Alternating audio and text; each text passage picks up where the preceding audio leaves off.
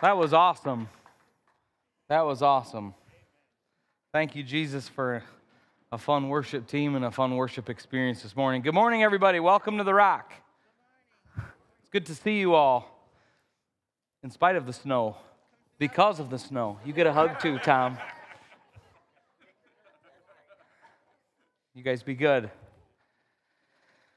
Ah, man, what an opportunity we have to come together with family and worship, worship Jesus. Thank you, Trey, for bringing the word last week. Uh, that was a solid word. If you didn't get a chance, if you weren't here, you didn't get a chance to listen to it yet. It's on our, I believe I shouldn't have. I should have cleared that. Is it on our? I think it's on our website or on the iTunes. You can check it out. And thank you. Many people didn't know this, but I was supposed to lead worship last week and had zero voice. So Tom pinch hit last week for me. So thank you so much, Tom. And last week's worship was just like this week. It was absolutely off the charts. It was a great time. This is a fun church body to be a part of, and it's a fun time to be a part of it. There's, a, there's an energy in, I was just talking to a guy this past week about there's an energy here. Anybody, anybody ever uh, drive under like high power lines and you just kind of feel yourself tingle a little bit? That's what it feels like walking in here. It's like, there's an electricity, there's an energy, and it's it is a blessing to be a part of this family. I hope that you all feel the same, that it is an opportunity that we have to join together. Uh, being a part of this church family isn't what it takes to go to heaven. We know that. This isn't, this is just a way that we get to live together, encouraging each other, as we've talked about, iron sharpening iron, that we can sharpen one another to go and do the work of the ministry. It's such an important thing. Um, we're going to look at we're going to look at something this morning as a church family. We're going to start looking at something. I'm not going to promise that we're going to complete it. But we did it, I think it was two years ago. I couldn't exactly find my notes on it, which is odd because I do such a great job of saving all of my teaching stuff in very organized fashion. That was a little bit of a joke. My wife has always told me, you need to do folders on your computer, but I struggle with that concept. So I just look everywhere. It's with anything. And some of my teaching stuff is with pictures, some of it's, it's everywhere. So I couldn't find it exactly what the date was, but I started doing a couple years ago this idea of a perspective Sunday. Does anybody remember talking about that? Where perspective, perspective is a simple thing. It just means how you are looking at what you are looking at, the angle of which you are looking at it. And this is a big thing for us as believers.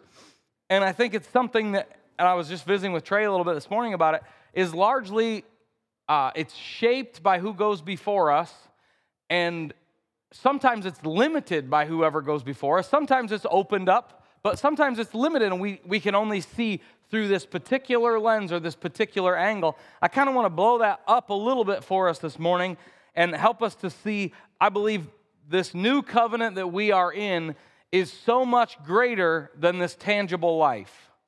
It's so much bigger than things we can touch, things we can feel with our carnal senses.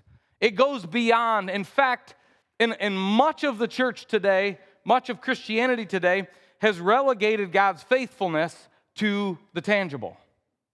In other words, we'll look at real simple God is faithful if I have food on my plate, which is fine as long as we have food on our plate. But what happens the day you don't have food on your plate? And then it's like, so would God not be faithful now?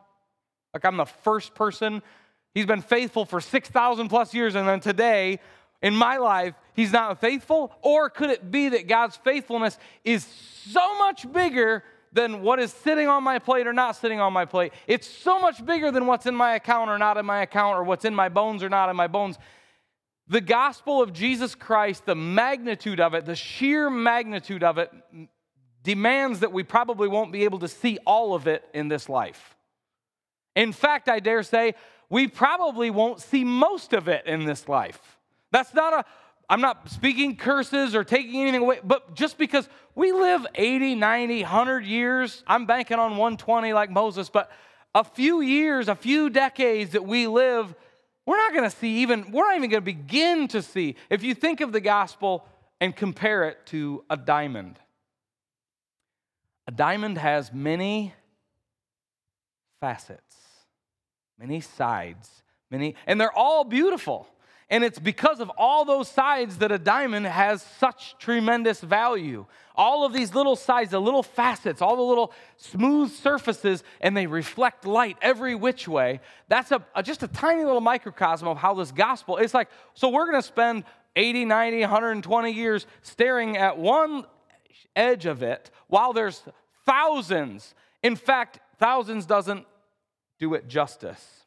So we're going to look at this morning's, if I was going to have a title for this morning, it would be Perspective Sunday 2023. This is a, and we talked about this a little bit this past summer, but I, I really want to kind of lay an outline for where we're headed, what we're going to dig deep into this year. And this is all we've ever dug into. You might hear it get to the end of this morning's teaching and say, that sounds a lot like what we looked at last year. Yes, and the year before. And we're going to continue looking at it. We're going to continue unpacking and looking deep into the gospel. So, this morning, actually, literally, as we were getting ready to leave this morning to come to church, I, the Lord kind of dropped this in me, this, uh, this kind of thought on what we're going to look at. Has, has anybody here ever read through the Bible, whether it's, I mean, it could be Romans, Ephesians, any, especially I'm looking at the epistles. Have you ever read through them and thought, man, I have done this many times. I wish I could have heard Paul preach or James preach or hear, and this is what lately I've been thinking about. I just would love to hear some discussions. Like, I would love to hear Paul just discussing with Silas while they're traveling about all kinds of stuff the hardships that he endured, the good things that he endured, the, his transformation from being the Pharisee of Pharisees, the worst of the worst, opposing Christianity, actually being okay to kill Christians, to being the chief author in the New Testament. I would love to just hear those conversations. And this morning, the Lord kind of dropped into me. He said, You know, I did you one better. And I was like, I mean, I'm not questioning you, but I'm maybe not understanding you right now. And it, it was as clear as a bell. He said, How many times have you lost an argument with your wife, and 10 minutes later, you've thought of exactly what you would have needed to answer it properly? And I'm like, that's a great that's a great point. How exactly does that work here? And he said, "The letters that I preserved for you in scripture are the result of all these conversations. Many of the conversations I believe that Paul and Silas and all of his people and all these different authors that they engaged in would have been fine, but these are what they had time these are their thought out well versed reactions to all of these conversations. We're going to look this morning at the book of Romans, a few different passages in the book of Romans, and we're not, it's not exhaustive on Romans at all. Romans is one of my favorite books in the Bible. But we're going to look at that, and I was thinking about this with relationship to Romans. You know, he had many discussions, countless discussions that led up to the penning of this verse or of this chat book. So he wrote all of this stuff out after carefully thinking about conversations he had with Joseph, conversations he had with Stephen, conversations he had with all of these different people throughout all of Scripture, all these conversations with Samuel at this church in Philippi, we were talking, and, and you know what? This is clarity from that discussion. This is clarity from this discussion. Things that the Holy Spirit quickened on the inside of him that were responsive, even if we, we don't necessarily know, well, Rome sent him a letter first and this is his reply. Not even that. I'm just talking in general. He had time, boiled it all down, and then it was preserved for us. The creme de la creme, the top the best of the best has been preserved for us. The clearest of the clearest. Paul had countless discussions on every one of these passages in Romans that were a discussion unto themselves and a discussion unto themselves. But what God preserved for us was the contextual whole of these books. Does that make sense to anybody? It's like he had all this time to think, a lifetime of walking, seeking the Lord, because we know even in his early days he was seeking the Lord. It was just his methods were a little off for the new covenant. But he was his whole lifetime, and it all boiled down, and he had time to pen things. And I love, absolutely love that when these books were written, there was no computers. Now you might say, why would you love that? Because, and this was not part of his teaching, but it's something I want us to think about a little bit. When these letters were penned, there was no backspace. There was no copy and paste. There was no Googling things. And there was no limitless supply of virtual ink on your computer screen. So, as Paul and the authors of the New Testament wrote these things down, understand, church, nobody's ever thought more and been more intentional with a word penned than they were. They got one sheet, we got one sheet of paper. This is all we got. Remember, a lot of these letters were written in prison. How many of you know that your resources are not unlimited in prison? He was operating on a very limited budget to run Paul's Macedonian mission, or whatever his mission. I assume he had an LLC of some kind, or uh, uh, whatever you call it, 501c3 or 4 or whatever.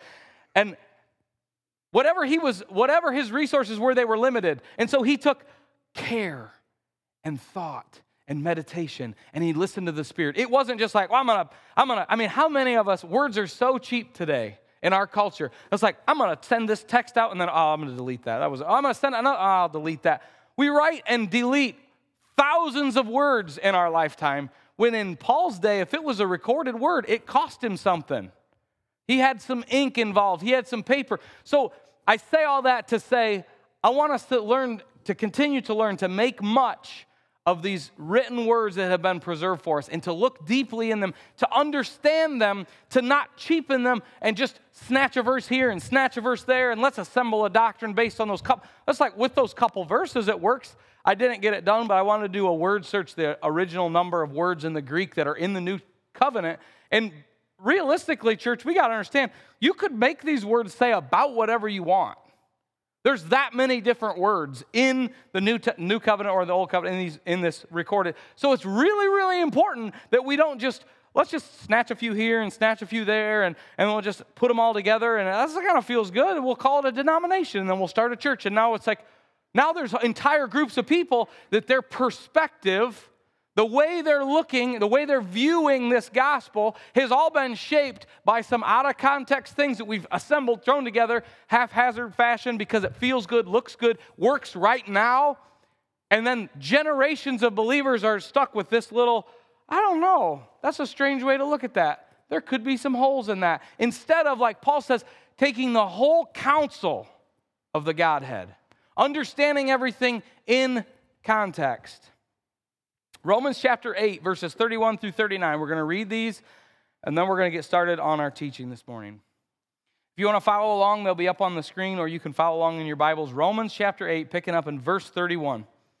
Paul's letter to the church, this is kind of, we're jumping in the middle of this letter written to the church at Rome, which is a letter, and, and you get this if we, when you read this whole book in context, this was a letter clarifying this gospel of grace.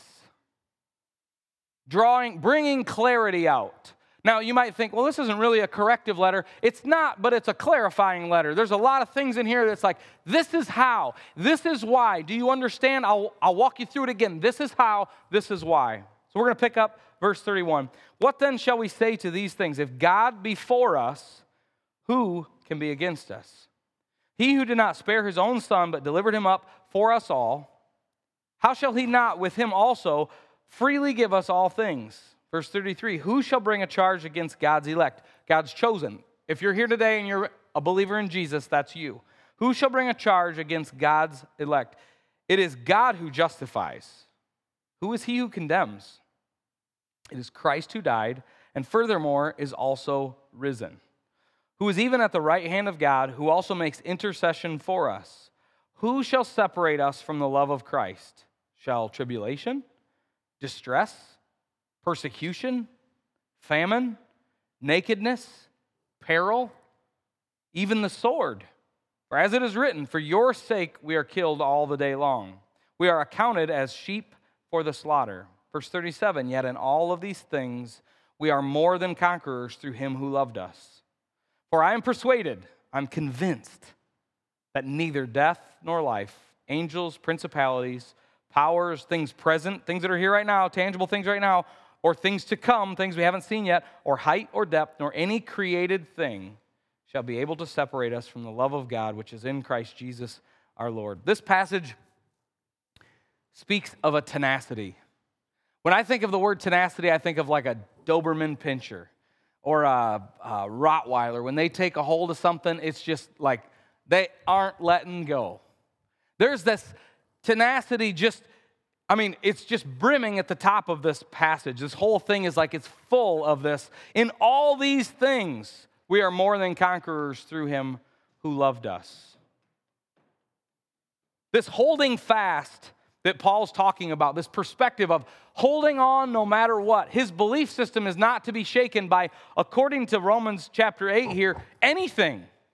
His belief system is not up for grabs. It's rooted and seated so far below the surface of his life, it's unreachable by natural things, untouchable.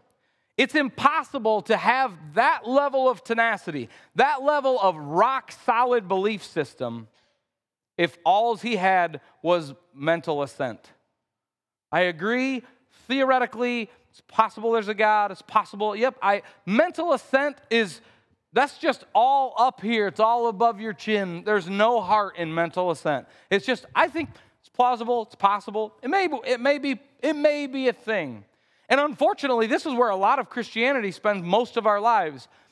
It's possible that God is always good.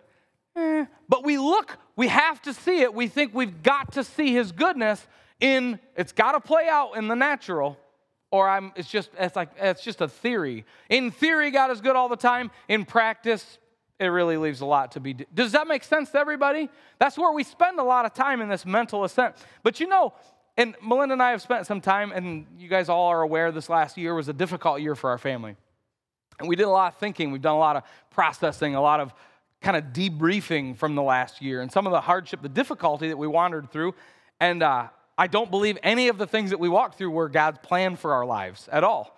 Um, and yet, I also believe that God has shown us things through them. Like there's been things where you guys remember the metaphor? I was working on a piece of equipment a long time ago, and I always hold my flashlight in my mouth, and I was working on it. I dropped my flashlight, and when I dropped my flashlight, it just happened to land so I could see exactly what I needed to see which was a perfect, you know, the Holy Spirit was like, see, look at that.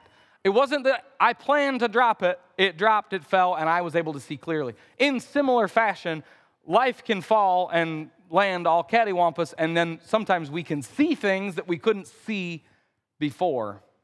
Kind of a concept of, of perspective. And you know,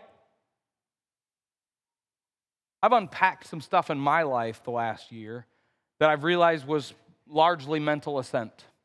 Things that I had assented to in my mind, maybe even documented some, certainly researched quite a bit, but it was it never made it. It was just chin level, never made it down. And I've kind of unpacked some of that stuff.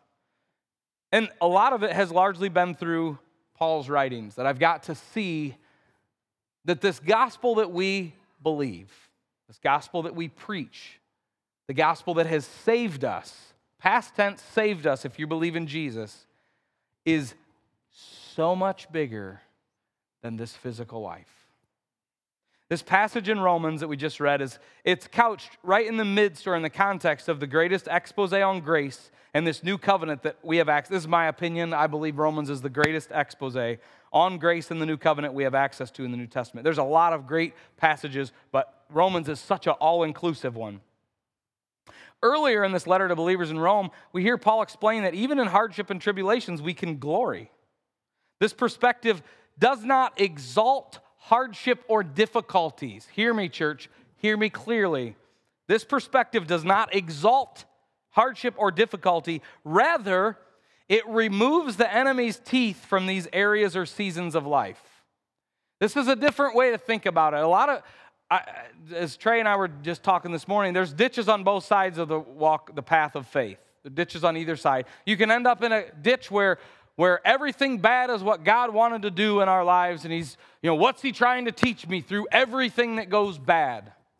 Everything is God's will. There's that ditch. And then there's the other ditch that, unless we're knocking down six figures and have not a care in the world, we question God. It's like, well, I'm, I'm not doing something right to experience all of God's faithfulness. There's these two ditches, and we're actually living somewhere in the middle of these. And in the middle of these, we see not that God's plan is for hardship at all, But when you see, when we read that even in tribulation, shall tribu- what shall separate us from the love of Christ? Tribulation? No.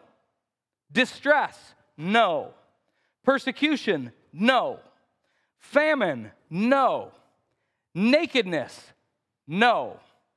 Peril? Talk about an all encompassing word. As I was reading through this, I'm like, peril? And it's like just any sort of peril. Can peril, boy, peril sure seems like it separates me from peace a lot.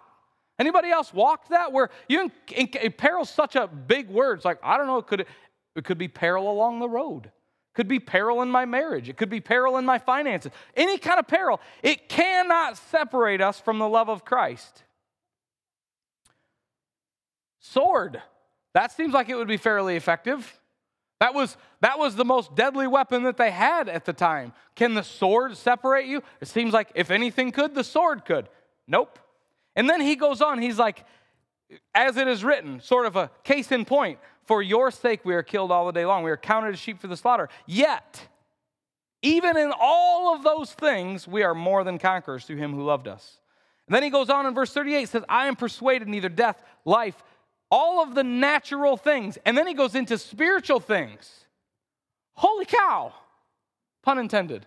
Holy cow, nothing can separate us from the love of God. What that declaration establishes, church, is it removes all the teeth. So the enemy comes in and tribulation is present in our lives. If we say, This cannot separate me from the love of God, the enemy just lost his teeth. Because how many of you know the enemy's always, it says it's seek, roaming about as a roaring lion, seeking whom he may devour. He wants to get us alone. The enemy, the lions hunt, they don't ever eviscerate an entire flock of or herd of antelope. They get the herd of antelope running. And then little by little, an antelope falls off to the side.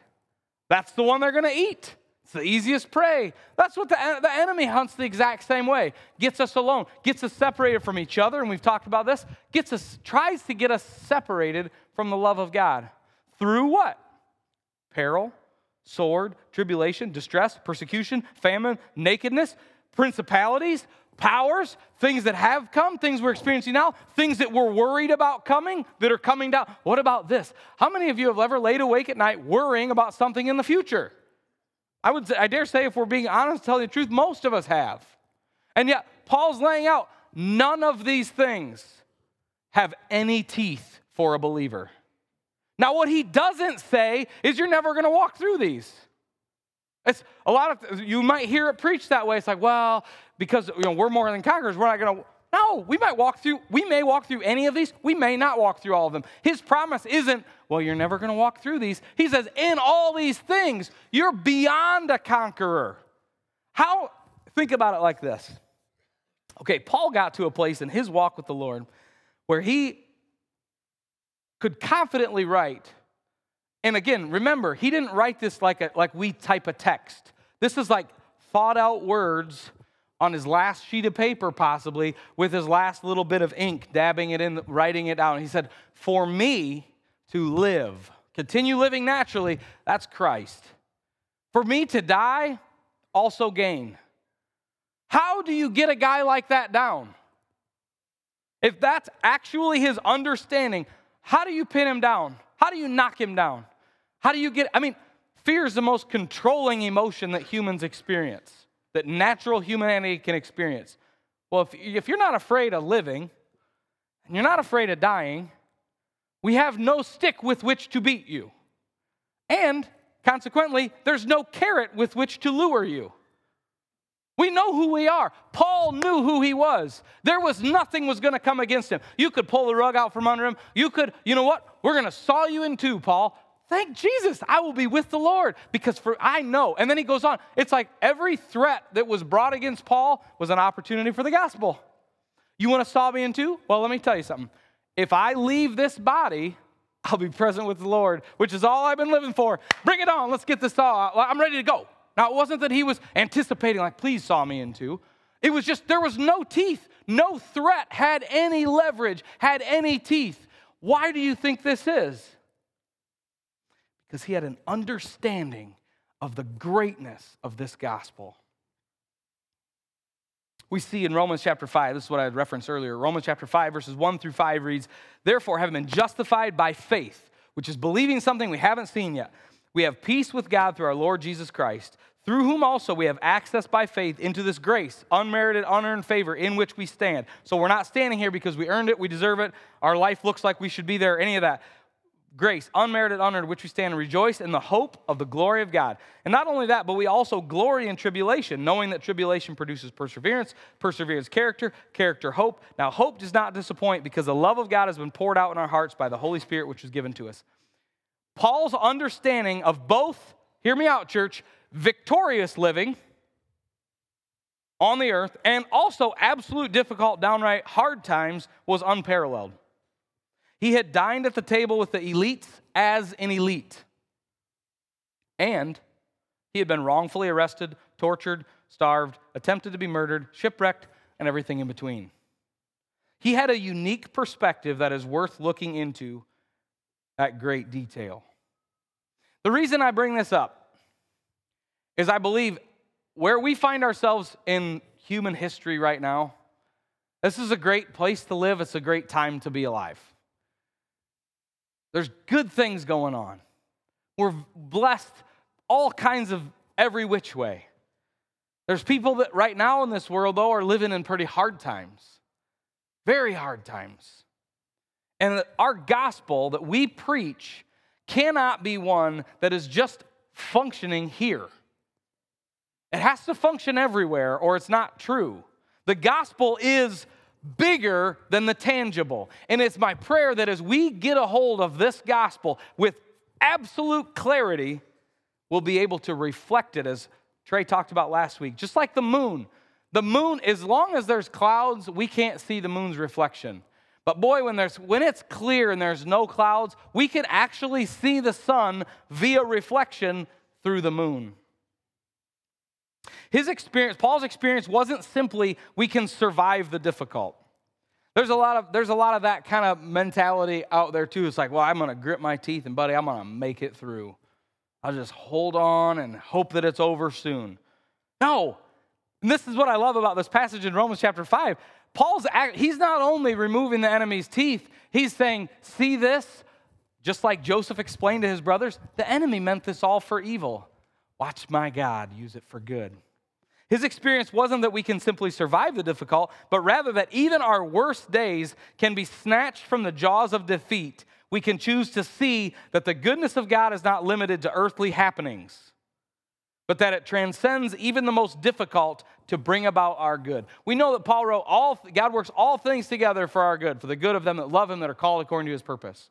And yet we look around, it's like, this is a really difficult situation. It is. There's a lot of difficult. Many of you, I mean, we we've shared as a body, it, both individually and corporately. There's difficult things we've walked through, and how many of you know if you look for it, you'll see God not working, causing the evil, but bringing about good in the midst of it. It's a, this is a side thing, but much of Christianity today has turned this whole concept around to mean that God is the author of all things and somehow the cause behind all evil and hardship. It's sad to me that God's ability, hear me out, church, his ability to walk through with us through the valley of the shadow, bring about good out of evil and out of difficulty, that's been twisted around to where now much of the church sees him as the author of that evil and difficulty. As a, as a dad, I'm learning, and uh, Valerie, when I when we had Taya, she shared a word, she might not remember, she shared a word with me that she said, You will understand the Father's heart through your children more than you ever have before. I don't know if you remember delivering that or not. I'll never forget it. And I have seen it. I have seen my father's heart well up in little ways where I like, and it breaks my heart to see how much of Christianity sees their dad like he's the author of this. Instead of seeing him, he's the one that's going to bring about the good. This is difficult. This world's broken. This world ain't fixed yet. There's all kinds of stuff that's not right and we experience it, we bump into it in this life. And our Father will bring about the good even when we bump into that stuff. Remember, this is the same man, this Paul, who wrote that he had learned the secret of contentment. Philippians chapter 4, verses 10 through 14. I'm going to read this here.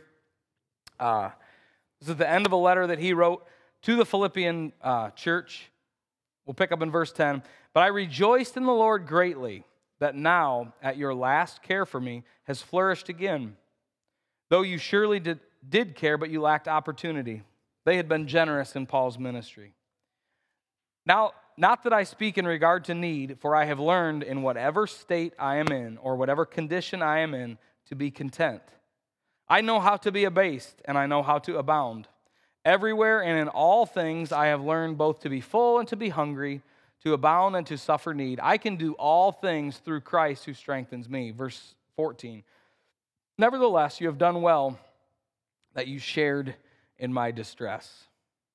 You see, Paul laying out here that our earthly existence is transitory at best. We just we've talked about this a little bit today, but this time that we spend here, it's you know, it's explained all through scripture as it's here for a moment. It's like a morning fog. It's here just for a moment, and then a flower, it blooms and then it's gone. Our earthly existence is just about like that.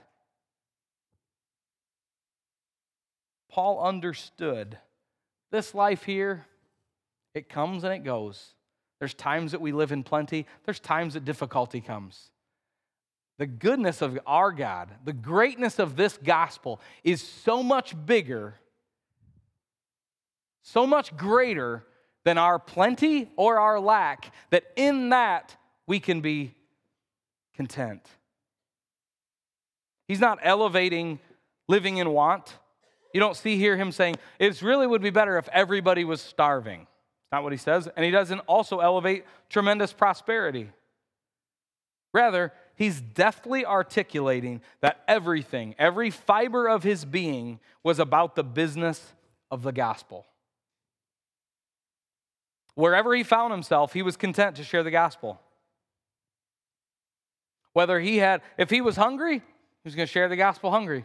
If he was full, he was going to share the gospel full. Wherever he was, when he was in house arrest, it's like, I got a guard with me all the time. Interestingly enough, I'm sharing the gospel. This guard has no interest in the gospel initially, but he has to be with me, and I'm not going to shut up. So I'm going to keep preaching the gospel. Lo and behold, now this guard, he's telling his buddies about it. It's like, well, I was with Paul. I was with him all last week, and he's like teaching about the gospel. It's Jesus. And I was like, You hear about this Jesus? Yeah, I've heard about this Jesus. And it, all of a sudden, he's like, So the gospel's going forth. His goal wasn't house arrest. Paul wasn't like, I would, would that everyone was in house arrest. No, his, his goal was, I would that everyone was preaching the gospel, sharing Jesus with everybody around. We talked about this a couple weeks ago about how our job and our role in here, in this body, does not exempt us from sharing the gospel in the world. That's our, that's our ultimate job. Our jobs here, this is about body health. It's about all of us staying healthy and helping each other with what we need, sharpening each other. But our commission out there, gospel, gospel, gospel. Whoever we encounter, it's the gospel. We end up with a guard strapped to our side, let's get the guard born again. Jesus loves the guard too. You end up wherever you end up, however circumstances unfold in our lives, and I'm not, I don't want anyone to take away from this that I am preaching that we're just a victim of whatever happens. That's not what I'm getting at. What I'm trying to clearly portray is that Paul understood the greatness of this gospel to be far bigger than the functions of this earthly life. Wherever he found himself, he was content to share the gospel. The magnitude of this gospel dwarfs every circumstance and every situation. It dwarfs it. Every earthly thing is subject to the greatness of the gospel of Jesus Christ, come to earth to die on our behalf that we might live eternally, starting right now with him. Hebrews 11, we're not going to read it all, but Hebrews 11 speaks of this similar, unquenchable faith. It was beyond, like I said, all of these references that we've looked at, they're beyond mental assent. Like you can only mentally assent to a certain point, and then at some point you're like, no, no, no, I'm not going to die for that. I would rather not be sawn in two for something that I just sort of think might be a decent concept.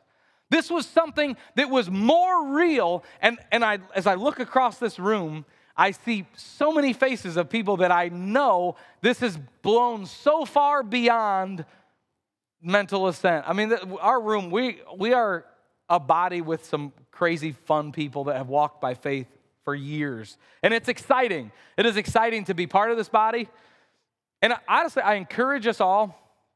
We're gonna we're gonna be looking at doing some uh, family spotlights in the future on individuals because our body has grown and shifted and there's some of you may be like i don't know whoever sits on the other side and you might just know the people that are in your group or your section that you're sitting with but we're going to do some family spotlights so i give you guys all a chance to just take time and share some of your testimony who you are where you're from whatever and, and in that, it's my prayer that we learn to lean on one another, that we learn to draw strength from one another, to hear the Holy Spirit through one another. Because, like I said, as I look across this body, man, if I was in prison, I'd be looking forward to letters from every single one of you guys.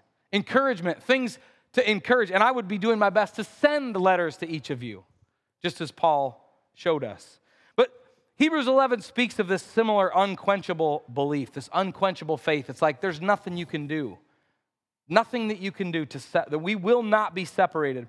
Psalm 23, we see King David. He uh, lends us a little insight into this with us mentality.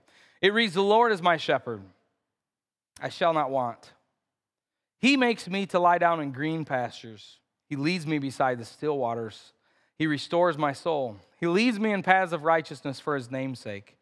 Verse 4 and yea, even though I may walk through the valley of the shadow of death, I will fear no evil.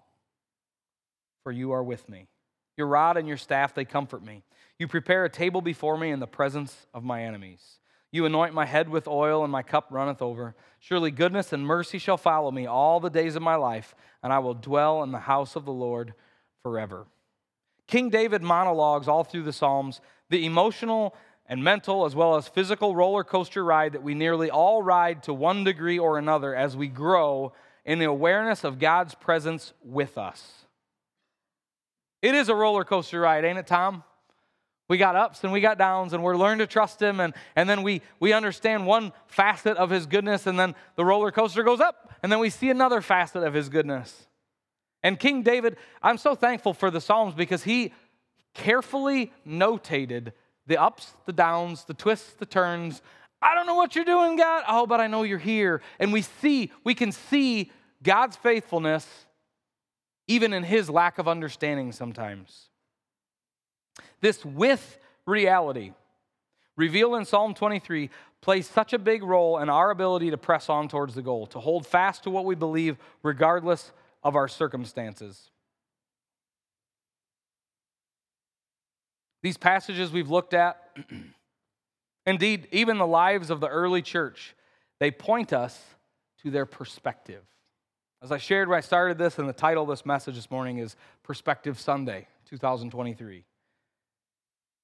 What is our perspective? And I, I encourage us all to ask ourselves this morning, this week, what is our perspective? Perspective, as defined in the American Heritage Dictionary, reads, and this is just this is a fragment of the definition of it, but it's, it's a clear understanding. It's an understanding of how aspects of a subject relate to each other and to the whole.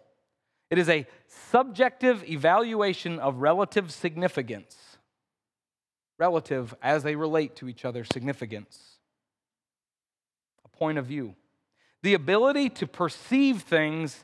Listen, I love this last line the ability to perceive things in their actual interrelations or comparative importance. Our ability to perceive the gospel in its actual interrelation with us and comparative importance with our surroundings.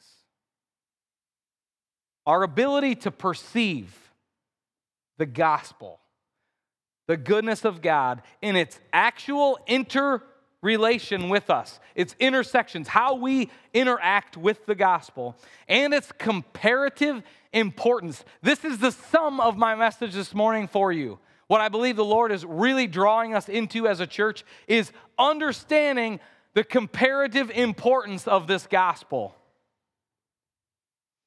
You know, we don't even have a, in our natural mind, without spiritual understanding, it is beyond us to understand eternity. Eternity. wow. And so, unfortunately, a lot of Christianity, since we can't understand eternity and the eternal nature of the gospel, we've relegated it to like, well, let's just make it like the shape of us. Let's just make it the shape of our natural existence. We'll just make it, and, and what the Lord Lord's really just drawn into me is this if we can touch it, it's too small. If we can make it this like we can see all the sides of it, it's too small. The gospel's so much bigger than anything that we can get our head around, our mind around, our understanding around. It is it blows it out. It's important, it's utmost important for us today to develop our perspective on everything in context with the gospel of Jesus Christ. I got one more little metaphor for us, and then we're going to be kind of uh, trending towards wrapping it up. Think of, and I, just think with me, think of the stars with a telescope. So you get a real, real, real super powerful telescope and you look at the stars, and it's like, ooh, wow, you can see all kinds of stuff. Uh, you can see, um, you zoom in on a region of the sky, that particular region becomes clearer and clearer. And we can see them with great detail, all the stars. And then we can, if you keep zooming, you can see galaxies. And it's like, oh heavens, there's stars that go on for uh, seemingly ever. Stars upon stars upon stars. And remember, we're just looking through this tiny itsy weensy, it's like a little bit. And it shows us all of that. But you know, on a clear night in the desert, with no city lights around, when you gaze upward, you see the stars in context.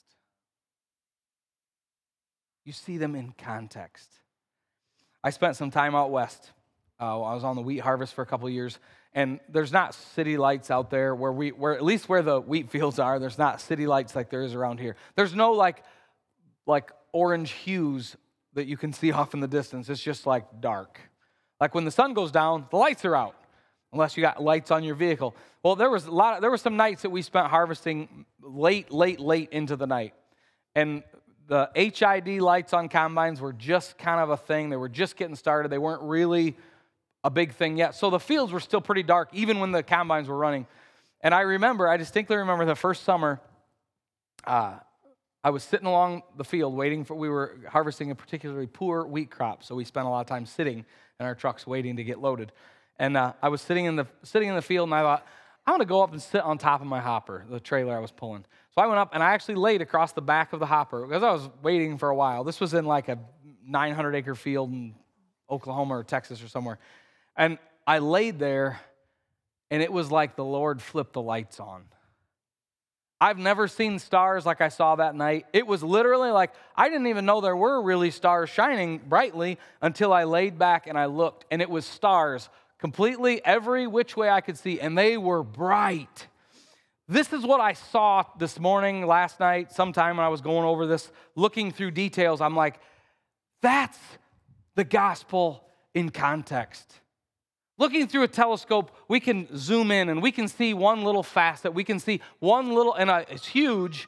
And understand there is, a, there is an angle of that that lends itself to the gospel being the further you look, the further you see. Okay? I don't want to rob from that, church But in context, it's like everywhere you look with a telescope, you're going to see that. Everywhere you look, that's the closest I can come to describing to you the magnitude of this gospel of Jesus Christ. You see, Jesus loves us so much. God the Father created humanity and fell in love with them. He fell in love with you and He said, I'm coming for you. You're broken beyond what you know you're broken. I'm going to fix you beyond what you know you've been fixed. I will send my son. It's how much I love you. Worship team, if you want to come forward, if you uh, got any, if you got want to come forward, that'd be awesome. The love of the Father was poured out so effectively 2,000 years ago on the cross that it's still effective today and it will be effective 10 billion years from now. We don't understand. You know, we, we talk around, you know, there's a big, if you watch any news, pay attention to the news. It used to be, when I was growing up, the big word was million. Remember, who wants to be a millionaire? Everybody want to be a millionaire. Well, how many of you know that million, it's just kind of lost its luster for humanity? We, we care a lot more about billion now, don't we? I mean, if I'm going to sit down and write a story and I want to make it to the front page of something, it better not have the word million in it. It's got to have billion or trillion if we're talking about national debt. But we really like billion. That's a fun, it's like, I want to be, nobody says, man, I want to be a millionaire. Everybody's, I want to be a billionaire. Well, I spent some time, and I don't have these numbers. I wish I would have had them, these numbers. But I spent some time a while ago just like kind of trying to understand a, a billion's a hard thing to wrap your my little peanut brain around. And the difference between a billion and a million is wow. It's, I mean, and that's just like just two numbers. Compare the gospel, which is eternal. It goes and never stops. Not just in time, like we think about it in time, like, well, yeah, we're just gonna live forever. We're gonna sit on a cloud and play our little harp. No, that's not. The gospel is has no bounds, time or otherwise. It is not bound to what we can see, what we can taste, to what we can touch, what we can feel in this natural life. Jesus poured out his blood on the cross, which was perfect blood. It was perfect blood that was shed on our behalf. You know, the blood type of a baby is determined by the father. So while Mary wasn't perfect, the blood type selected by the Father God for Jesus was perfect. It's the only perfect blood that's ever existed. It's the only perfect blood that had ever existed, and it was shed on our behalf. He said, I'll do what they can't do. In fact, I dare say, church, he said, I'll do what they can't even understand. They don't even know. We've got this, and, and this is where all the letters that Paul wrote, all the correction that was given, was all given and if you look at it, and I would go point for point on this, all the correction that Paul gave was drawing our attention off of the physical and to the spiritual. Whenever somebody gets into, like, well, they get all twisted up in some kind of sin, well, we're stuck in the physical again. You get all twisted up in some sort of self righteousness, we're stuck in the physical again. It's all when we start, we get out our, our earthly tape measures and we start measuring ourselves. And we say, oh, we don't measure up, or ooh, we do measure up. It's all focused on the physical. And Paul's like, Get your head, lift your head up, look up, look up. It's bigger than that. It's bigger than that. Stay spiritually focused. Keep your eyes fixed on Jesus, the author and the finisher of our faith. He's bigger than all of this. And our correction, what I believe the Holy Spirit is consistently correcting my soul, my mental, my emotional, my understanding is always off the physical, Isaac, off the physical. Stop looking at your, you're looking at yourself again. Wake up in the morning, you're doing it again. You're doing it again. You're looking at yourself. Look at me. Look at me. Look at me. I made you righteous. You didn't make yourself righteous. You're not going to keep yourself righteous. You didn't earn it. You didn't deserve it. I gave it to you. Just look at me. Just trust me. Take my hand. Trust me. Take my hand. The universe that we exist in is so magnificent. Its scale and its scope are bigger than our wildest imagination. God created all of it. And even the magnificence of our galaxies and our universe, they all pale in comparison with the gospel of Jesus Christ. They're big, they're beautiful, they're smaller and uglier than the gospel of Jesus Christ. There is nothing bigger, there is nothing greater than the gospel of Jesus Christ which is the active form of the Father's heart and his love for each of you. If you would join, uh, join me in standing, I'd like to dismiss us with a declaration, and we're going to sing a fun song this morning. Worship this King of Kings and Lord of Lords, Jesus the Christ, the Messiah. Here at Revelation Rock, we are believing believers. This is not just something that we do, quote unquote, or participate in. Rather, walking with Jesus is a way of life. With King David, we acknowledge that it is the Lord who is our shepherd. It's His presence with us that dispels all fear, regardless of the things that may come against us. At the Rock, we are thankful. We choose to be thankful in all things. We declare with thanksgiving that the gospel is greater than any difficulty or any hardship. We draw on the joy of the Lord for strength, the peace that we have received through Christ to sustain us. Because of this great gospel, we choose to walk with boldness into a world that is not yet fixed. We choose to carry this gospel with confidence to our society that desperately needs it. We declare the blessing of Abraham over this family as we go from this place, looking unto Jesus, the author, the finisher of our faith. The wicked flee when no man pursueth, but as the righteousness of God created in Christ Jesus, we choose to walk with the boldness of a lion, knowing that greater is he who is in us than he who is in the world. You are blessed, church. Go with boldness.